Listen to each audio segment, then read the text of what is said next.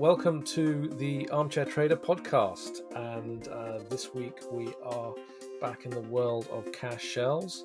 And more interestingly, uh, we're in the world of digital advertising, speaking to Electric Guitar, which is a newly listed cash shell on the London Stock Exchange. And here with us today, we have John Regan, who is the Chief Executive of Electric Guitar. So, welcome to the podcast, John. Thank you, Stuart. Um, so basically, I wanted to quickly start off um, for the for the purposes of listeners who are not familiar with um, cash shells or SPACs. Um, can you give us just a brief um, summary of, of what what a cash shell is? Um, yeah, I mean, SPAC stands for Special Purpose Acquisition Company, and that, that kind of describes what it does. Um, it's a vehicle which is um, listed on the stock exchange, but it has no assets apart from um, the cash in the business. And, and, and the point of that, that, that business um, is it's a way of, of raising money, which then allows us to find appropriate companies to either invest in or acquire completely.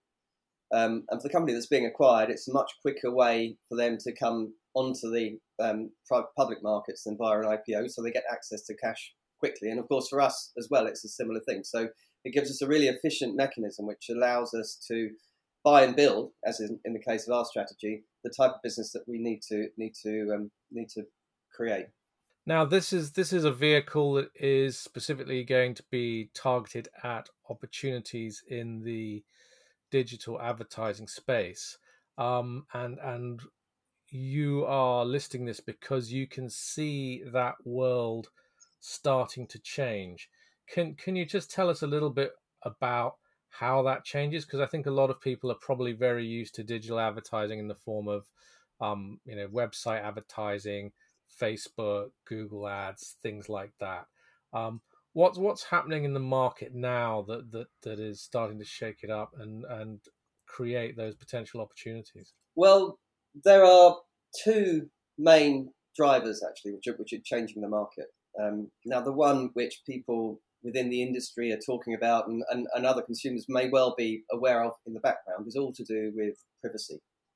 So, in the past, in fact, even even now, um, when you are browsing online or using an app or, or doing or replying to an email or anything else like that, there is a tremendous amount of information which gets gathered and then is used by advertisers to work out what you're likely to buy and to target. Um, and there, since the, the, the, the, implementation of various bits of data legislation across the world, there's been a huge question mark over the legitimacy of that. Um, and as the online world and the offline world are merging and almost becoming one thing now with things like augmented reality and huge use of the internet, governments are becoming increasingly concerned about how that new society is going to work. So they're increasingly concerned about this privacy issue. And the big technology providers are concerned as well. They don't want government interference. And so they're trying to preempt this legislation. And that's the big thing, actually, ironically, which is concerning the advertising industry more than the legislation. So you have these giant companies like Facebook and like Google um, who are coming in now saying, okay, fine, rather than get pushed around by the government, we're going to regulate how advertisers use the information that they're using to target you. Um, and that is then affecting the way that advertising has to work from the point of view of an advertiser. And the big thing there that you may have heard about is Google are talking about stopping the use of third party cookies, which was the main mechanism for tracking you around the internet. And if they do that, when they do it, in fact, they've said they're going to do it by the end of 2023, they'll block everything coming out of their Chrome browser. And when you add that, that's about 60 or 70% of the entire browser marketplace. When you add that to things which Apple have already done, and which Microsoft have done, that means that between 80 and 90% of all of your browsing information, which is currently powering this industry, is going to be blocked. So advertisers have got to find a new way of doing of, of dealing with that.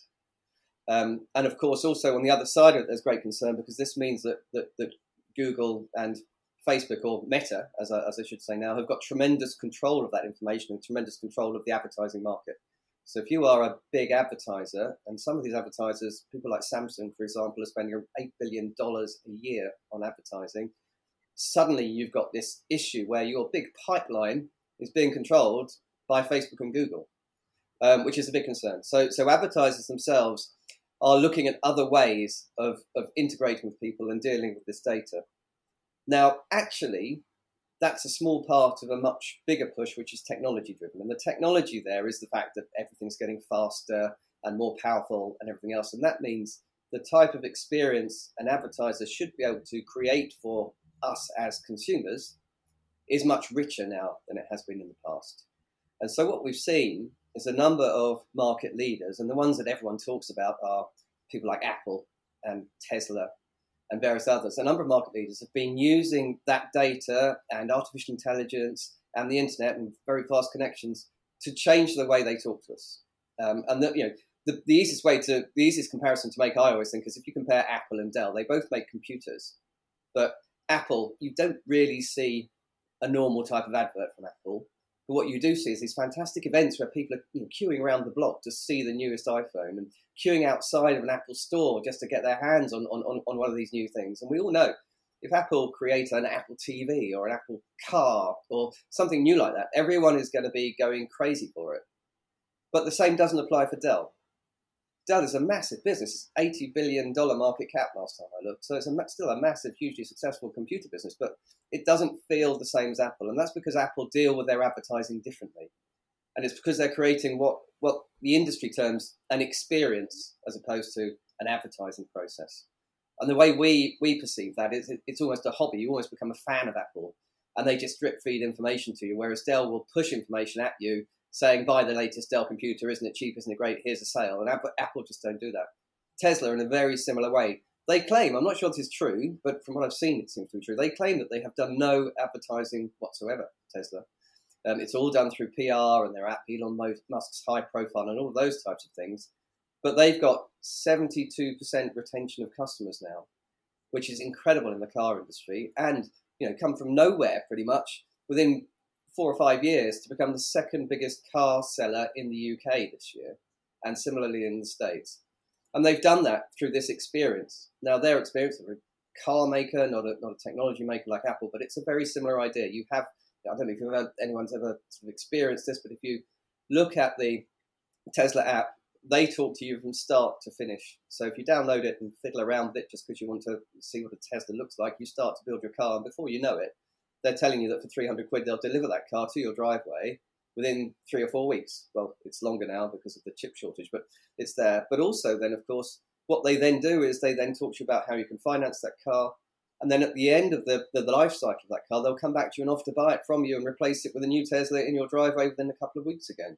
So you can see that's a very different experience to the established automotive manufacturers where you might see an advert, go to a dealership, talk to a salesperson, talk to someone different about servicing, and then when you come to sell your car again, you've got to go through a whole negotiation process, even if you're selling it back to the dealership.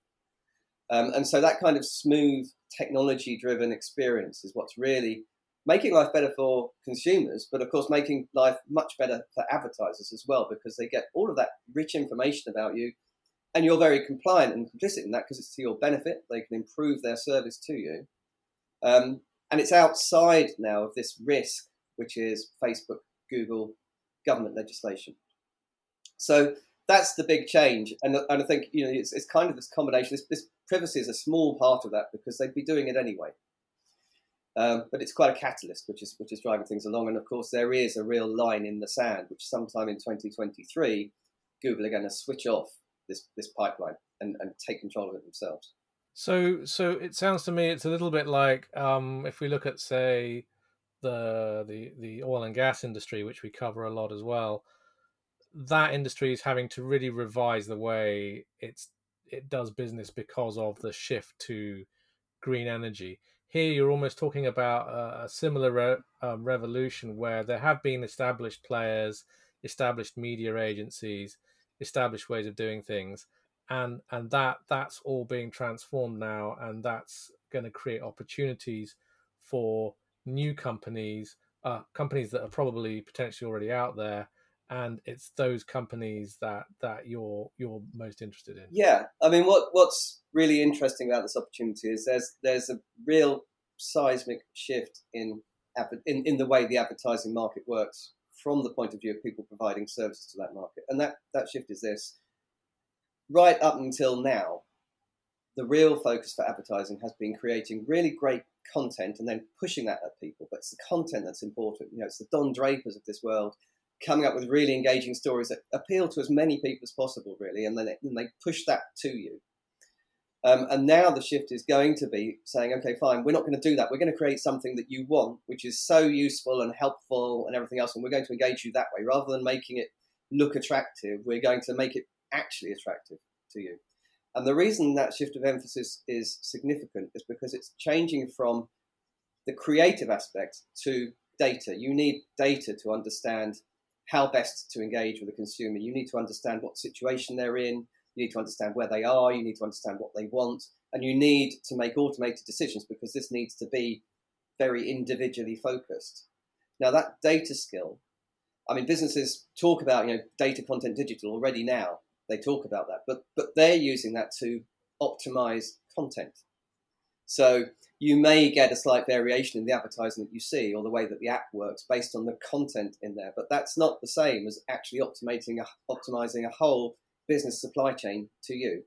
And so the data now is much more critical, and the skills required to produce what we talk about as a 360 view degree view of each consumer, where you know as much as possible and you know what you know about them. So you know what the accounts department knows about that person, what the advertising department knows and what's been communicated to them, if there have been complaints, if there is a long customer history, where you know all of that in one place and then you respond to that in a contextual way. Because the more involving this experience becomes, the more odd it will seem that the app or the way you're integrating with, with, with, with that service doesn't know something about you. So you know, I'm sure everyone has a story about how they complained to, to, to, to a brand or an advertiser, and the next thing they saw was an advert for something, and they didn't acknowledge the complaint because they simply didn't know about it. That can't happen anymore. The data needs to be there, and that 360 degree view is really important to allow that to happen. They need to know, and they need to get it right. You know, if there are two John Regans there, they need to know there are two, and they don't want to talk to the wrong John Regan about the other John Regan's complaint. They need to be able to separate those two. Now, those skills and that expertise have existed for 30 years, but that was outside of advertising. That was direct marketing, it was direct mail, it was email, there's a whole host of skills around that, but they've never really come together. But now they have to, and that's the real opportunity. Is there are these established data businesses which don't know that market, and there are established advertisers which don't know the data market. Now the two are coming together. Now for us, we're a hybrid of experiences. I've, I, have i am I'm a serial entrepreneur and I have started digital advertising businesses and I've also started, run and exited from, from data businesses, you know, from, from 20 or 30 years ago.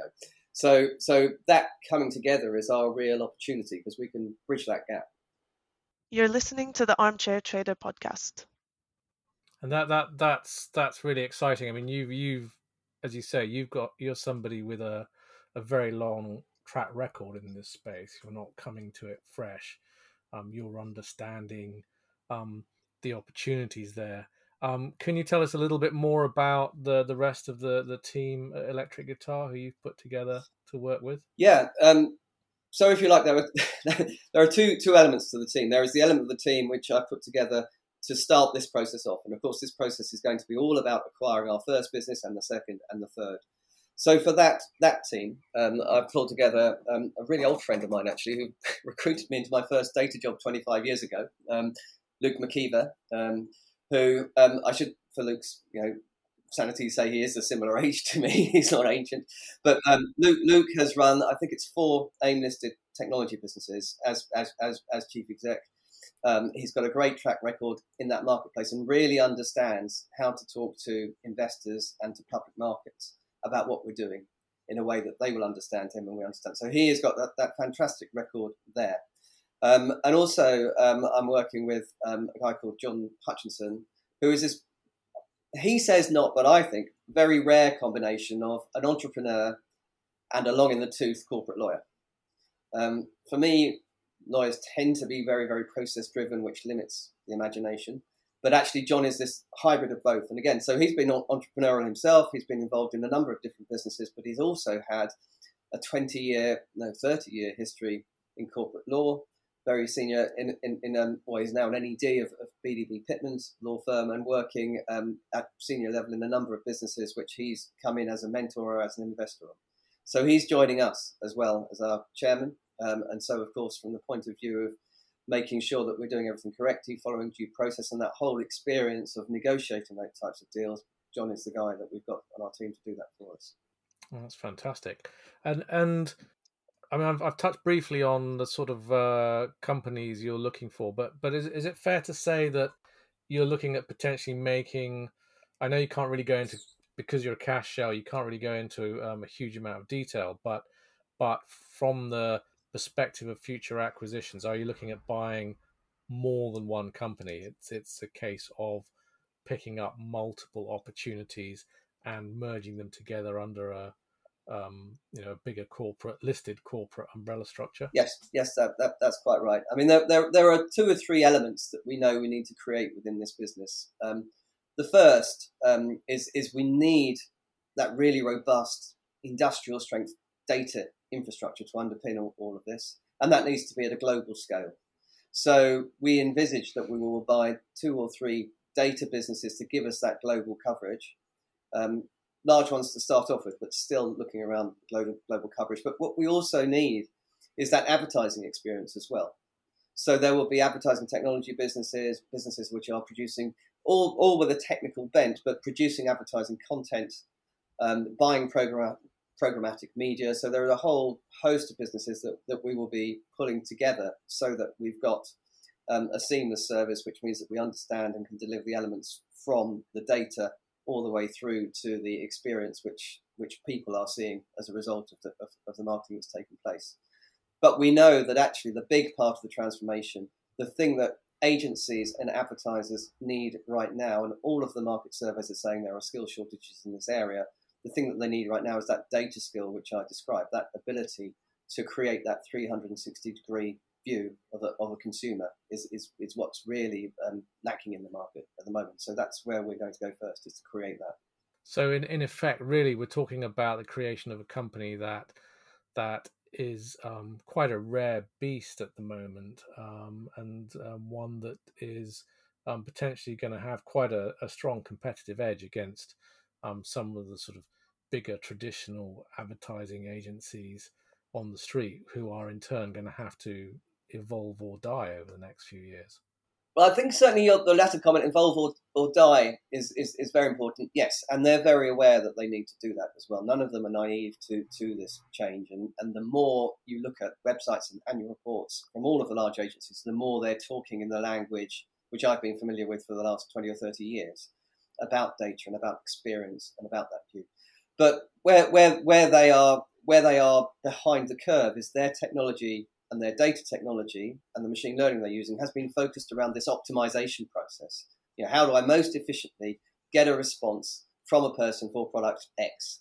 And the challenge with that is, is it's a very limited view of what's going on. Really interesting. I mean, if you, if you look at the, the figures and the things they've done really effectively, we know from advertising, from looking at return on investment, from doing that type of digital analysis, if you do what's called retargeting, and that's the really annoying thing everyone talks about, where these adverts just follow you around the internet even if you've bought the product. Now, on average, that's between five and ten times more effective on an ROI point of view than just doing it once. But actually, doing it once is not as irritating. Now, the reality there is what you might be doing there is taking an advertising campaign response rate from you know 0.5%, maybe as high as 2% that doesn't deal with the other 90, 98% of people that you're, that you're getting on the nerves of. And that's where this experience becomes important. And it's a much more grown up approach to it. The reason it wasn't done in the past is it wasn't possible, but now it is. And that's the shift in thinking that needs to take place and in data technology that needs to take place. But what we envisage actually is that this is, you know, a specialist area, and actually we will be working with those agencies because, you know, they're great at creative, they're great at what they do, and we can feed seamlessly into the bottom of that and just both feed off each other and, and, and, improve them that, that way. And what we've seen in the market generally, you know, there have been some some businesses which have come into the market, grown really, really rapidly through specializing in digital advertising and tech-enabled content and that type of thing. They've grown really rapidly. And if you look at their annual reports, what you see is that actually they are working, and, and some of their key clients are those big agencies who are working with them behind the scenes to, to combine the best of both worlds. And we see that we'll fit into that market for a long time to come in, in a similar sort of way. So once you've once you've made you know, one or more acquisitions and you're you're on the road to building the business, who do you see as being the, the the sort of companies who would become clients of the business? I mean, obviously, some of the a lot of these businesses will come with existing clients who they're already dealing with, but you're talking here about um, a hybrid entity, which is really going to be much more on the cutting edge of what's happening with advertising and data. Yeah. Um, do you an- anticipate being a little bit more like you know, S4 Capital and starting to win some of the bigger contracts with blue chip names, or is it going to be more of a um, um, sort of a mass mass market approach, dealing with lots of different um, smaller businesses as well? Um, we think that it will be um, fairly similar to S4 in the way that they work, and, and something that you know you should say about S4 actually is if, if you look at their client roster, they talk about Martin Sorrell talks about his whoppers, but also if you look at their clients, they are also other advertising agencies too. Um, and we think that that's similar. From my experience in the past, it, you end up with some clients where you're working directly with the client and their agencies are still there sitting alongside you, but you're talking to the client about what you're doing and they're communicating between the two of you. And sometimes you work with the agency and actually the agency is in between you and, and, and the client. So it's going to be a combination of those, those, those two things. Um, the market is different now in that the data element is much more critical. So we expect to be a lot more involved in those client conversations. But you know, we know that there are specialisms that, that the agencies have been delivering for 50 years or more um, that really we don't want to get too far into because we can provide the fuel that allows those things to continue to work more effectively. So yeah, that that's it's it's it's it's a hybrid situation like that, I think. And presumably, an industry which is becoming more and more global as well all the time.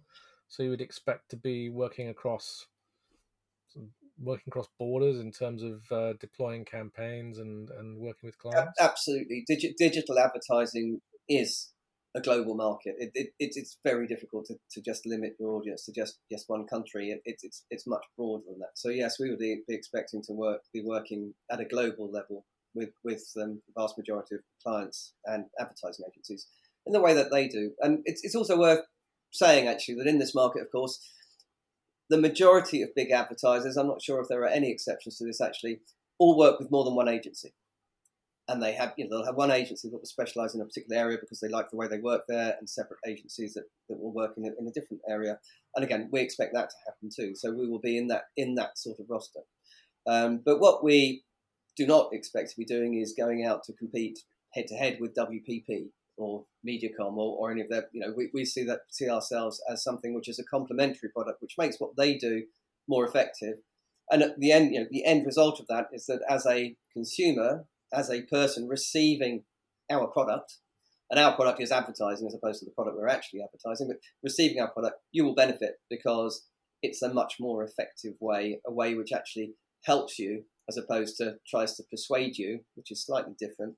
A way that does that, um, a way that, try, that, that helps you and delivers a better service based on creating a really good understanding of, of, of who you are and what you need. But doing it, you know, one thing that's really important, you know, we talked about the shift in the market and this concern about privacy. And you know, all interwoven with this is is there is increasing concern about within the within the global population about the ethical behaviour of large manufacturers and advertisers, and this is all part of it. Our clients will need to be confident that what is being done with consumer data, as it becomes even more pervasive, is absolutely transparent to the person that the data is about absolutely controllable by that person. And the reason that that data will remain accessible is because the experience and the service which they're being given, which relies on that data, will be so valuable that they won't want to walk away from it. And that they understand that they can control it if they want to. They don't feel suspicious of it because the whole relationship is very transparent. Um, and they believe that there is, you know, and they know it's more valuable to give up that data and they trust the person they're giving it to to receive the service in return, and that that's a very important element of this. So it it is, does sound like a very different um, a different world from the consumer's perspective than the one we have at the moment, where um, advertising will look and feel much more personalized, and as you say, um, much more valuable. I mean, for, for, for a long time, I, have been really curious as to how privacy policies get written because if you talk, you know, millions of pounds invested in brand strategy and creating the right message and creating trust, and then at the same time you have this you know, tiny, tiny small print full of legalese, which is almost designed to obfuscate what's happening with the data. And how do the two marry together? How does how does your beautiful trusting relationship with your consumer marry with a three-page document which is designed for no one to ever read it, and you just want them to tick a box to give away their information? It, the two need to come together. Um, and actually, we're beginning to see it now, where there are some very, very clear, open, transparent statements about data. You know, for the first time, I received an email. I think it was about 18 months ago now, but I was I was very pleased to see it. It came from Superdry, funny enough, um, saying, "John, your privacy is important to us. Just so you know, this is the information that we have on you. Is that okay?" Now, you know, when I started in the data industry, that would have been absolute anathema. Why on earth would anyone do that? You know, we were, they were burying things right in the small print, and now it's the opposite of that because people know, advertisers understand that that um, that the more they obfuscate, the more suspicious people become. And in this new new world, that's a very dangerous thing to be doing. Yeah, no, this is very true. Thank you very much indeed for your time today, John. That's been that's been really um, very interesting indeed, and um, I hope we'll be able to uh, get you back on the podcast again uh, further down the road um, um, once you have more you can talk about um, with the progress of electric guitar. Thank you, Stuart. Thank you, John. You've been listening to the Armchair Trader podcast. Make sure you visit our website, www.thearmchairtrader.com, for your daily dose of financial markets news and sign up to our free newsletter there.